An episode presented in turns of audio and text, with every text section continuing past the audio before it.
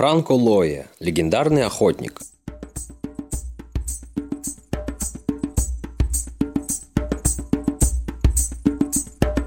Биография Франка Лоя, создателя легендарного гибрида Супер Лемон Хейс и исследователя ландрейсов, который был предан своему делу до самого последнего вздоха. Когда из жизни внезапно уходит яркая личность, то поначалу даже не веришь, что это действительно произошло. Потом ты принимаешь это и начинаешь искать какое-то объяснение. Почему именно сейчас? Не через год, не через 5, 10, 15 лет. Ведь ничего не предвещало. И почему именно он, а не кто-то другой? Ведь он же столько еще мог сделать, стольким удивить, столько пользы принести своим трудом. К сожалению, объяснения этому нет. Как ни пытайся его найти. Честно сказать, личность Франка Лоя была мне мало знакома до момента написания этой статьи. Я видел его в эпизодах шоу Strain Hunters, но даже имени не запомнил. Таким он мне показался непримечательным. Но собирая информацию и все больше знакомясь с его историей, я изменил свое мнение. И эти вопросы из первого абзаца стали непроизвольно возникать в моей голове. Скоро стукнет пять лет, как нашего героя нет с нами. Отдадим ему должное и еще раз вспомним о его богатой на приключения жизни.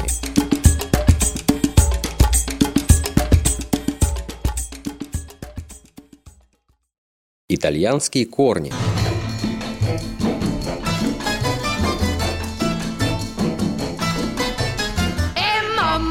Если кто слышал речь Франка, то мог заметить, что на английском он говорит с явным акцентом. Все дело в том, что родился он в Италии, в городе Турин, а в Амстердам переехал только в возрасте 23 лет. В открытых источниках содержится мало информации о том, чем Франко занимался на родине. Известно, что он работал в сфере гостеприимства, скорее всего в отельном бизнесе. Учитывая его возраст, можно предположить, что должность была невысокой. Также он занимался переводом руководств по игре в Warhammer. И это все, что достоверно известно о его итальянском периоде жизни.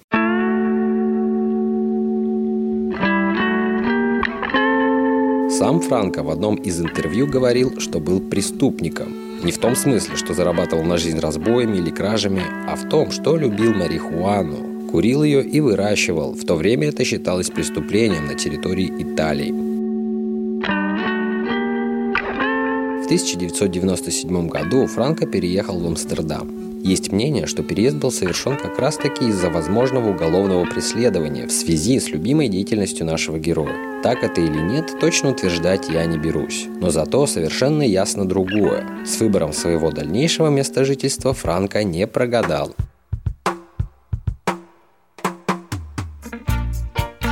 Переезд в Амстердам и каннабис кап – 90-е годы политика Нидерландов в отношении каннабиса уже была смягчена. Легалайза нет, как и сейчас, но за курение травки никого не арестовывают, а кофешопы открываются один за другим. Франко знакомится с Арианом Роскомом, владельцем компании Greenhouse, которая владеет кофешопом и занимается культивацией каннабиса.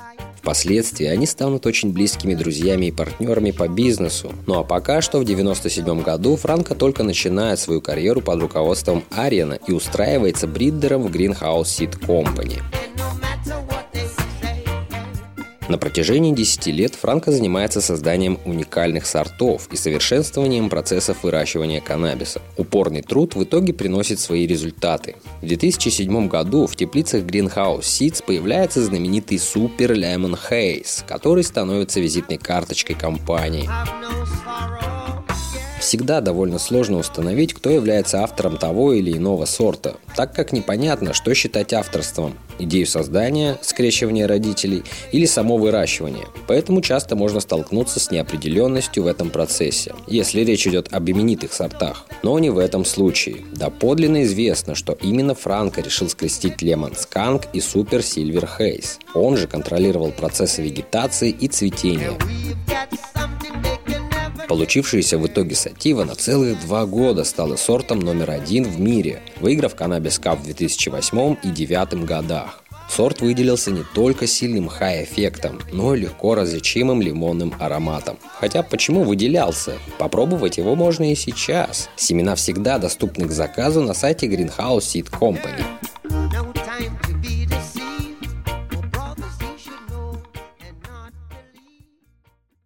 Коммерческий успех Супер Лемон Хейс принес Франко не только всеобщее признание и два кубка, но и предложение от Ариана Роскома стать его партнером, продолжив развивать компанию вместе.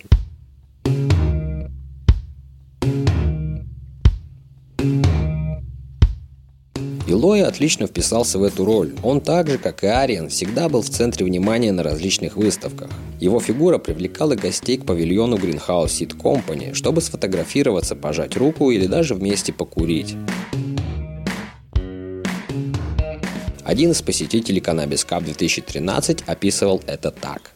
Франко стоял за кулисами сразу после выступления на конференции. Он слушал остальных и в ходе разговора очень беспечно присел на одно колено, разложив перед собой газету. Затем он разломил сигарету пополам, достал травку и гриндер, чтобы сделать косяк. Франко использовал бумагу, которая идет в рулоне. Он оторвал огромный лист и свернул фильтр, после чего ему потребовалась буквально секунда, чтобы скрутить джойнт. Конец цитаты. Помимо посещения выставок в самых разных городах мира, Ариан и Франко начинают путешествовать по труднодоступным плантациям каннабиса в Африке, Южной Америке и Азии. Эти путешествия, которые сделали Greenhouse Seed Company еще популярнее, получили название Strain Hunters.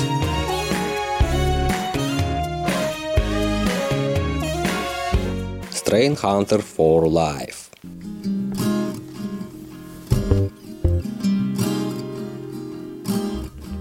Таланту Бриддера, как и таланту любого другого ученого, занимающегося естественными науками, рано или поздно становится тесно в одной лишь лаборатории.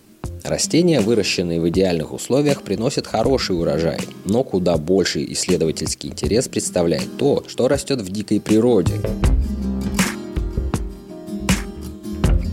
Из-за меняющегося климата, состава почвы и других естественных факторов каннабису приходится постоянно эволюционировать, чтобы выжить. А как известно, выживает только сильнейший. Это прекрасно понимали и Франко с Ариеном. Желание быть лидерами в отрасли, создавать новые мощные сорта и сохранять те, что находятся на грани вымирания, заставляли их отправляться в не самые безопасные места нашей планеты – их путешествия начались задолго до 2010 года, когда появился первый эпизод из серии документальных фильмов Strain Hunters. В одном из интервью Франко говорил, что идея снимать экспедиции на камеру пришла к ним спонтанно. После поездки в Малави они и не думали продолжать этим заниматься, но отклик Кана сообщества дал понять, что людям это интересно. И да, если ты неравнодушен к травке, то тебе не наскучивает смотреть, как Франко трет руками очередной куст, потом нюхает его и произносит с акцентом «Ох, it's incredible». Но за всей этой красивой картинкой скрывается по-настоящему тяжелая и опасная работа большинстве стран, которые посещал Франко, выращивание каннабиса было уголовно наказуемым преступлением. Но, например, в Колумбии это не очень-то беспокоит картелей и вооруженных партизан. То есть, отправляясь на плантацию каннабиса, ты с одной стороны рискуешь попасть за решетку, а с другой в могилу. Интересная дилемма, не правда ли? Думаю, не каждый решился бы по собственной воле довериться незнакомым гроверам каннабиса, который видишь первый раз в жизни, да еще и в безлюдных тропиках. Но Франка это не останавливало. В одном из эпизодов, держа в руках найденное в цветке семя марихуаны, он отлично объяснил свой бесстрашный энтузиазм следующими словами. Это то, что позволит мне создать новую генетику, которая выиграет каннабис кап. Это сделает людей богатыми, это отправит людей за решетку, это изменит судьбы и жизни, и это то, из-за чего я просыпаюсь и улыбаюсь каждый день моей жизни. Я люблю это. Конец цитаты.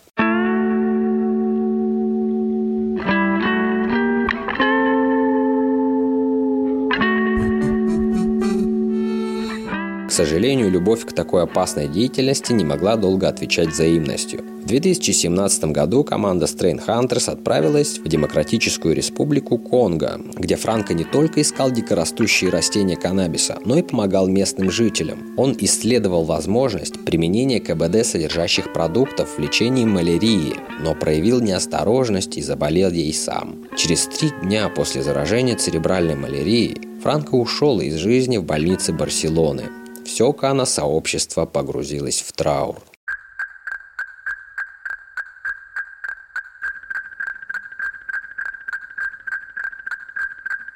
Если ввести имя Франка Лоя в поисковике, то вся первая страница, да и вторая тоже, будет полностью заполнена некрологами самых разных сайтов. От High Times или Flea до Твиттера и Reddit – Везде он упоминается как очень преданный и страстный поклонник своего дела, отличный друг, семьянин и настоящий стрейн-хантер, охотник за штаммами. Наследие. После себя Франко Лой оставил не только популярные сорта, такие как Супер Лемон Хейс, Himalaya Gold, Exodus Cheese, его последнее творение Франкос Лемон Чиз и многие другие – Франко оставил после себя не только выпуски Strain Hunters. У него остались любимые дети Девин и Дион. Для них близкие знакомые Франко создали некоммерческий фонд Франко Лоя Фанд, которым до момента совершеннолетия детей управляет Strain Hunters Foundation. фонд имени Франка компания Greenhouse Seed Company перечисляет прибыль, полученную с продажи сорта Франка с Lemon Cheese, а также мерча с изображением Франка. Деньги, накопленные в фонде, пойдут на оплату обучения Дэвина и Диана. Если же говорить в целом, то для мирового кано-сообщества наследие Франка бесценно. О нем будут вспоминать спустя 10, 20 и 30 лет. На него будут равняться и использовать результаты его труда для новых открытий, которые принесут пользу человеку. Постскриптум. Личность Франка впечатляет.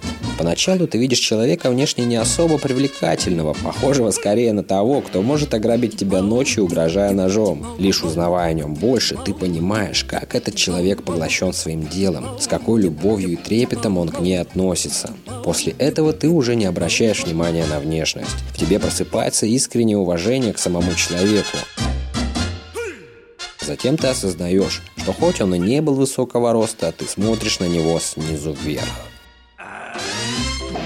Вклад Франка в развитие каннокультуры и ее продвижение по всему миру, безусловно, войдет в историю. Но лично для меня Франко стал еще и примером того, как важно найти себя и свое дело в жизни. Какое позитивное влияние ты можешь оказать на других и на мир вообще, когда находишься в своей тарелке и делаешь то, что ты любишь. Остается только пожелать такой удачи каждому. Автор Укулеле. Текст читал Заги Контент.